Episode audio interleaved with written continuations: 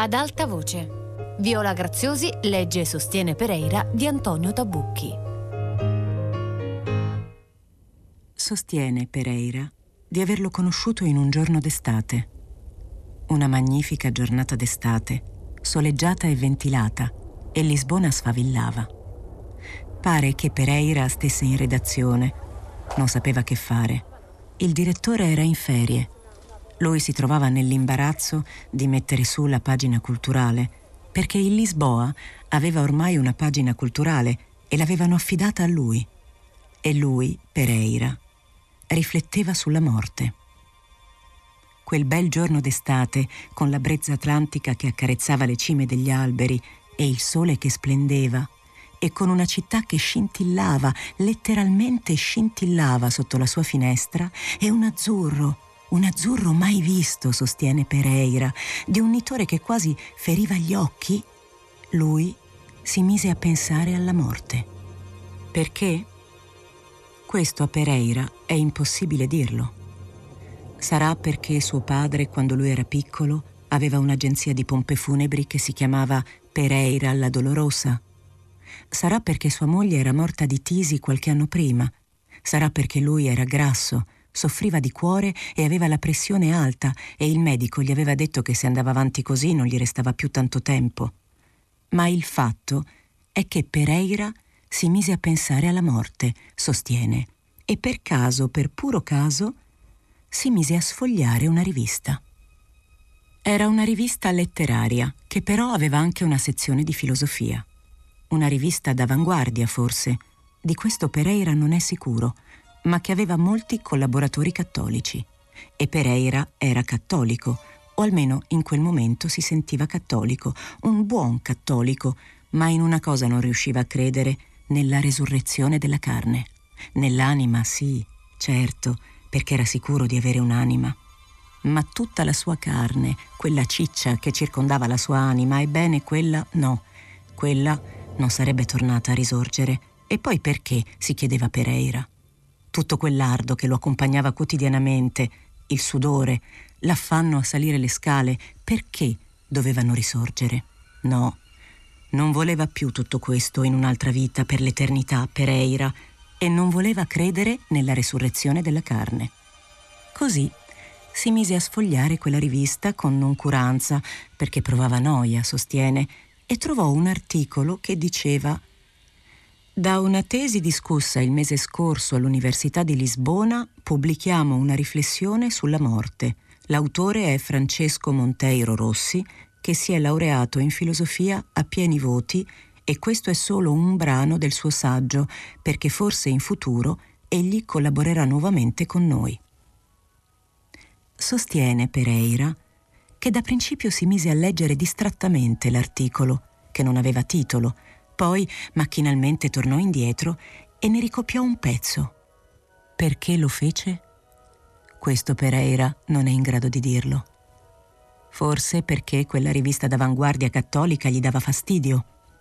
Forse perché quel giorno era stufo d'avanguardie e di cattolicismi, anche se lui era profondamente cattolico. O forse perché in quel momento in quell'estate sfavillante su Lisbona, con tutta quella mole che gli pesava addosso, detestava l'idea della risurrezione della carne, ma il fatto è che si mise a ricopiare l'articolo, forse per poter buttare la rivista nel cestino.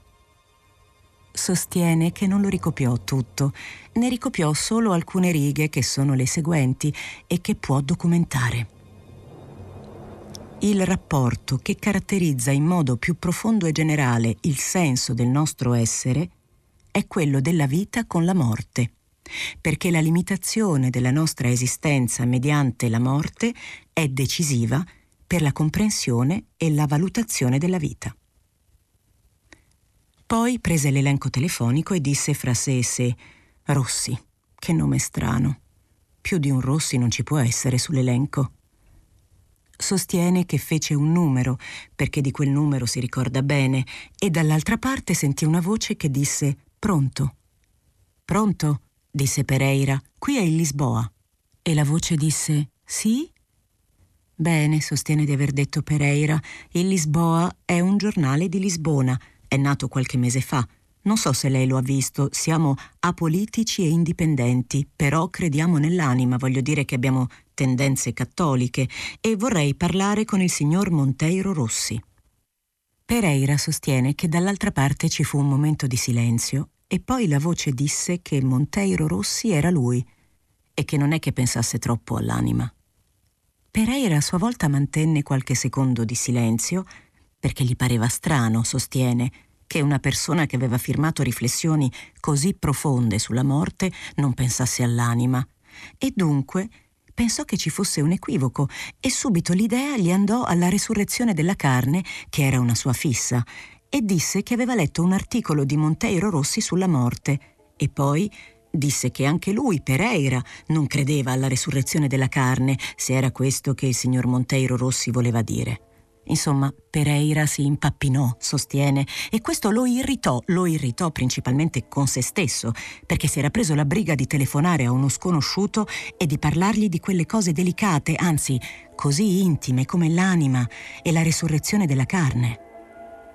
Pereira si pentì, sostiene, e lì per lì pensò anche di riattaccare la cornetta, ma poi, chissà perché, trovò la forza di continuare e così disse che lui si chiamava Pereira, dottor Pereira, che dirigeva la pagina culturale del Lisboa e che, certo per ora il Lisboa era un giornale del pomeriggio, insomma un giornale che non poteva certo competere con gli altri giornali della capitale, ma che era sicuro che avrebbe fatto la sua strada prima o poi. E era vero che per ora il Lisboa dava spazio soprattutto alla cronaca rosa, ma insomma, ora avevano deciso di pubblicare una pagina culturale che usciva il sabato e la redazione non era ancora completa e per questo aveva bisogno di personale, di un collaboratore esterno che facesse una rubrica fissa.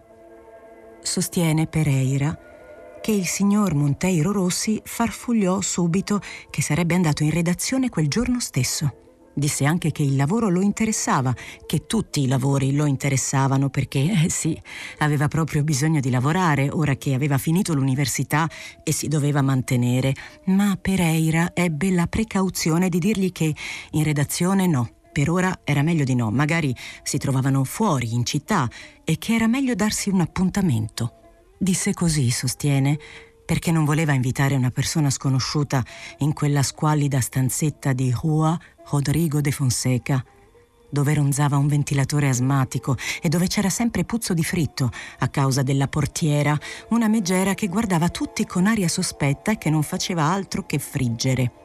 E poi non voleva che uno sconosciuto si accorgesse che la redazione culturale del Lisboa era solo lui, Pereira, un uomo che sudava dal caldo e dal disagio in quel bugigattolo e insomma, sostiene Pereira, gli chiese se potevano incontrarsi in città e lui, Monteiro Rossi, gli disse Stasera, in Prasa da Allegria c'è un ballo popolare con canzoni e schitarrate. Io sono stato invitato a cantare una romanza napoletana, sa, io sono mezzo italiano, ma il napoletano non lo conosco. Comunque, il proprietario del locale mi ha riservato un tavolino all'aperto. Sul mio tavolino c'è un cartellino con scritto Monteiro Rossi. Che ne dice se ci vediamo là? E Pereira disse di sì, sostiene. Riattaccò la cornetta, si asciugò il sudore e poi gli venne una magnifica idea di fare una breve rubrica intitolata Ricorrenze e pensò di pubblicarla subito per il prossimo sabato e così quasi macchinalmente, forse perché pensava all'Italia, scrisse il titolo. Due anni fa scompariva Luigi Pirandello. E poi sotto scrisse l'occhiello. Il grande drammaturgo aveva presentato a Lisbona il suo Sogno, ma forse no.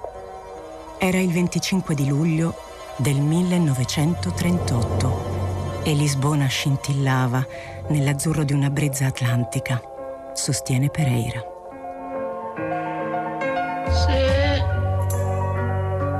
Aprissi gli occhi, saprei cosa guardare. Il tuo splendido volto, così pieno di luce, così vero per me, non saprei cos'altro guardare.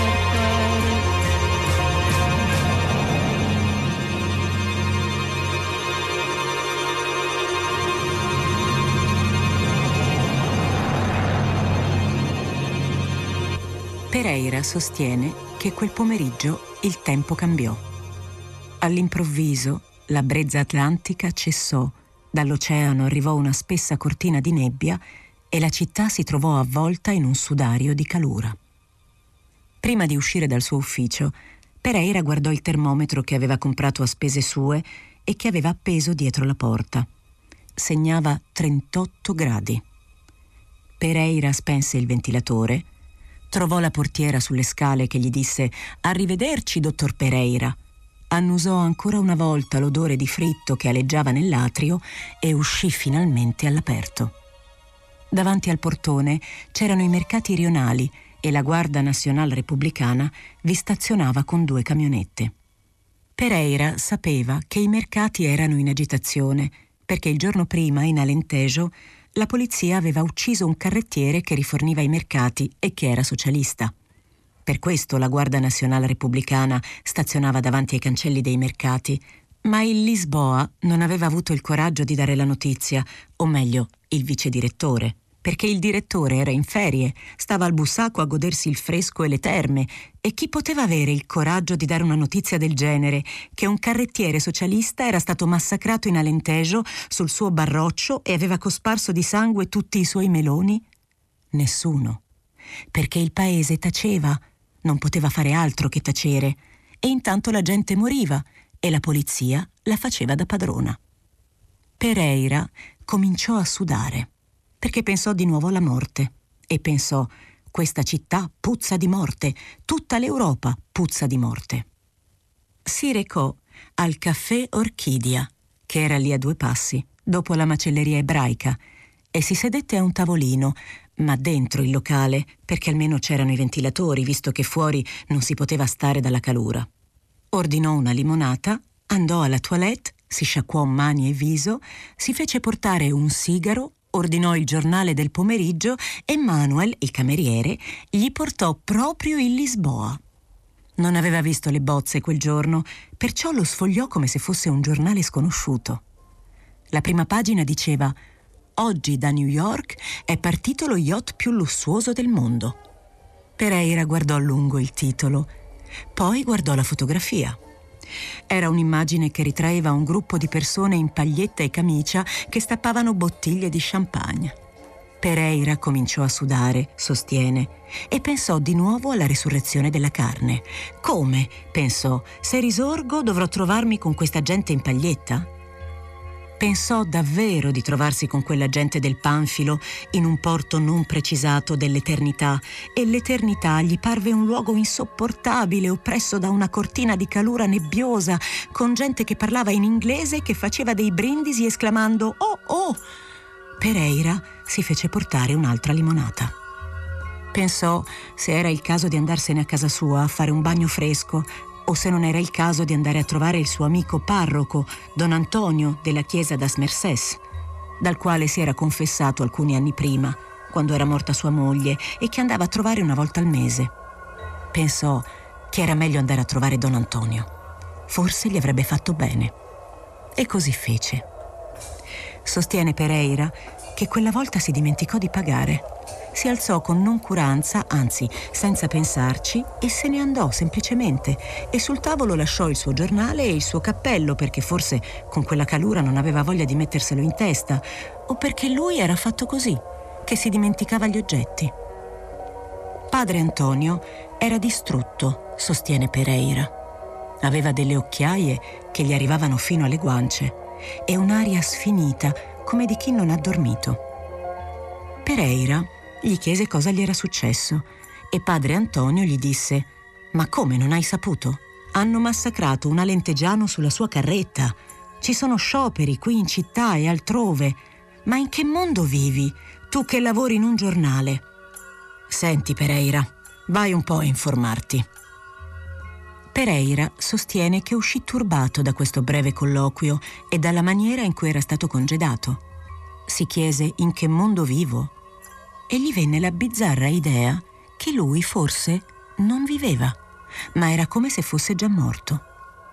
Da quando era scomparsa sua moglie, lui viveva come se fosse morto, o meglio, non faceva altro che pensare alla morte, alla resurrezione della carne nella quale non credeva e a sciocchezze di questo genere. La sua era solo una sopravvivenza, una finzione di vita.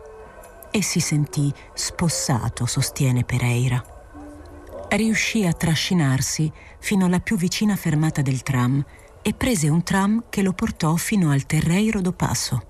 E intanto, dal finestrino, guardava sfilare lentamente la sua Lisbona, guardava l'Avenida da Liberdade con i suoi bei palazzi e poi la Praça do Rossio di stile inglese e al Terreiro do Passo scese e prese il tram che saliva fino al castello. Discese all'altezza della cattedrale perché lui abitava lì vicino, in Rua da Saudade. Salì faticosamente la rampa di strada che portava fino a casa sua Suonò alla portiera perché non aveva voglia di cercare le chiavi del portone e la portiera, che gli faceva anche da donna di servizio, venne ad aprirgli. Dottor Pereira, disse la portiera, le ho preparato una bracciola fritta per cena. Pereira la ringraziò e salì lentamente la scala, prese la chiave di casa da sotto lo zerbino, dove la teneva sempre, ed entrò. Nell'ingresso si soffermò davanti alla libreria, dove c'era il ritratto di sua moglie. Quella fotografia l'aveva scattata lui nel 1927. Era stato durante una gita a Madrid e sullo sfondo si vedeva la sagoma massiccia dell'Escorial. Scusa se sono un po' in ritardo, disse Pereira. Sostiene Pereira che da un po' di tempo aveva preso l'abitudine di parlare al ritratto della moglie. Gli raccontava quello che aveva fatto durante il giorno, gli confidava i suoi pensieri, chiedeva consigli. Non so in che mondo vivo, disse Pereira al ritratto. Me lo ha detto anche padre Antonio. Il problema è che non faccio altro che pensare alla morte. Mi pare che tutto il mondo sia morto o che sia in procinto di morire. E poi Pereira pensò al figlio che non avevano avuto. Lui sì lo avrebbe voluto, ma non poteva chiederlo a quella donna gracile e sofferente che passava notti insonni e lunghi periodi in sanatorio. E si dispiacque perché se ora avesse avuto un figlio, un figlio grande col quale sedersi a tavola e parlare, non avrebbe avuto bisogno di parlare con quel ritratto che si riferiva a un viaggio lontano del quale quasi non si ricordava più, e disse Beh, pazienza, che era la sua formula di commiato dal ritratto di sua moglie. Poi andò in cucina, si sedette alla tavola e tolse il coperchio che copriva la padella con la bracciola fritta. Era una bracciola fredda, ma non aveva voglia di scaldarla. La mangiava sempre così, come gliel'aveva lasciata la portiera, fredda. Mangiò rapidamente, andò in bagno, si lavò le ascelle, si cambiò la camicia, si mise una cravatta nera e si dette un po' di profumo spagnolo che era rimasto in un flacone che aveva comprato nel 1927 a Madrid. Poi indossò una giacca grigia e uscì per andare in Praça de Alegria, perché ormai erano le nove di sera, sostiene Pereira. Pereira sostiene che la città sembrava in mano alla polizia quella sera. Ne trovò dappertutto. Prese un taxi fino al Terreiro do Passo e sotto i portici c'erano camionette e agenti con i moschetti. Forse avevano paura di manifestazioni o di concentrazioni di piazza e per questo presidiavano i punti strategici della città.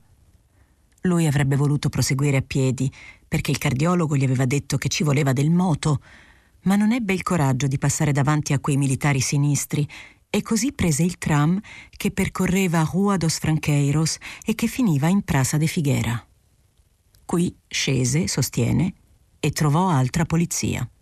Questa volta dovette passare di fronte ai drappelli e questo gli procurò un leggero malessere. Passando sentì un ufficiale che diceva ai soldati E ricordatevi ragazzi che i sovversivi sono sempre in agguato, è bene stare con gli occhi aperti. Pereira si guardò intorno, come se quel consiglio fosse stato dato a lui. E non gli parve che bisognasse stare con gli occhi aperti. L'avenida da Liberdade era tranquilla, il chiosco dei gelati era aperto e c'erano delle persone ai tavolini che prendevano il fresco. Lui si mise a passeggiare tranquillamente sul marciapiede centrale e a quel punto, sostiene, cominciò a sentire la musica. Era una musica dolce e malinconica, di chitarre di Coimbra, e trovò strana quella coniugazione di musica e polizia. Pensò che venisse da Prasa de Alegria, e infatti così era, perché man mano che si avvicinava, la musica aumentava di intensità. Non sembrava proprio una piazza da città in stato d'assedio, sostiene Pereira, perché non vide polizia, anzi vide solo una guardia notturna che gli parve ubriaca e che sonnecchiava su una panchina. La piazza era abbellita con festoni di carta, con lampadine colorate gialle e verdi che pendevano su dei fili tesi da una finestra all'altra. C'erano alcuni tavolini all'aperto e qualche coppia ballava. Poi vide uno striscione di stoffa teso da un albero all'altro della piazza dove c'era un'enorme scritta Onore a Francisco Franco e sotto in lettere più piccole Onore ai militari portoghesi in Spagna. Sostiene Pereira che solo in quel momento capì che quella era una festa salasarista e per questo non aveva bisogno di essere presidiata dalla polizia. E solo allora si accorse che molte persone avevano la camicia verde e il fazzoletto al collo. Si fermò atterrito e in un attimo pensò a varie cose diverse. Pensò che forse Monteiro Rossi era uno dei loro, pensò al carrettiere alentagiano che aveva macchiato di sangue i suoi meloni, pensò a quello che avrebbe detto padre Antonio se lo avesse visto in quel luogo, pensò a tutto questo e si sedette sulla panchina dove sonnecchiava la guardia notturna e si lasciò andare ai suoi pensieri, o meglio, si lasciò andare alla musica, perché la musica, nonostante tutto, gli piaceva c'erano due vecchietti che suonavano, uno la viola e l'altro la chitarra, e suonavano struggenti musiche di Coimbra della sua gioventù, di quando lui era studente universitario e pensava alla vita come a un avvenire radioso. E anche lui a quel tempo suonava la viola nelle feste studentesche e era magro e agile e faceva innamorare le ragazze. Tante belle ragazze che andavano matte per lui e lui invece si era appassionato di una ragazzina fragile e pallida che scriveva poesie e spesso aveva mal di testa. E poi pensò a altre cose della sua vita, ma queste Pereira non vuole riferirle, perché sostiene che sono sue, e solo sue, e che non aggiungono niente a quella sera e a quella festa in cui era capitato suo malgrado. E poi, sostiene Pereira, a un certo punto vide alzarsi da un tavolino un giovane alto e snello, con una camicia chiara, che andò a mettersi fra i due vecchietti musicanti e chissà perché sentì una fitta al cuore. Forse perché gli sembrò di riconoscersi in quel giovanotto, gli sembrò di ritrovare il se stesso dei tempi di Coimbra, perché in qualche modo gli assomigliava non nei tratti, ma nella maniera di muoversi e un po' nei capelli che gli cadevano a ciocca sulla fronte e il giovane cominciò a cantare una canzone italiana, O Sole mio, di cui Pereira non capiva le parole, ma era una canzone piena di forza e di vita, bella e limpida, e lui capiva solo le parole O Sole mio e non capiva altro. E intanto il giovanotto cantava, si era alzata di nuovo un po' di brezza atlantica e la serata era fresca e tutto gli parve bello. La sua vita passata di cui non vuole parlare, Lisbona, la volta del cielo che si vedeva sopra le lampadine colorate e sentì una grande nostalgia, ma non vuole dire per che cosa, Pereira. Comunque capì che quel giovanotto che cantava era la persona con la quale aveva parlato per telefono nel pomeriggio. Così, quando costui ebbe finito di cantare, Pereira si alzò dalla panchina perché la curiosità era più forte delle sue riserve. Si diresse al tavolino e disse al giovanotto Il signor Monteiro Rossi, immagino. Monteiro Rossi fece la mossa di alzarsi, urtò contro il tavolino, il boccale di birra che era davanti a lui cadde e lui si macchiò completamente i bei pantaloni bianchi. Le chiedo scusa, farfugliò Pereira. Sono io che sono sbadato, disse il giovanotto. Mi succede spesso. Lei è il dottor Pereira del Lisboa, immagino.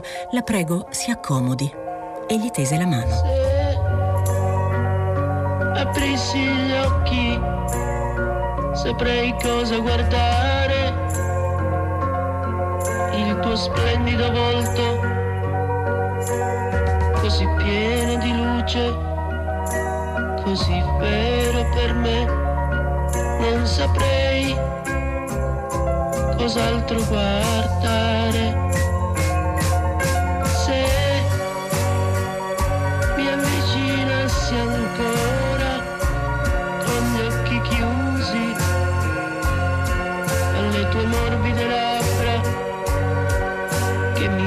Let's go.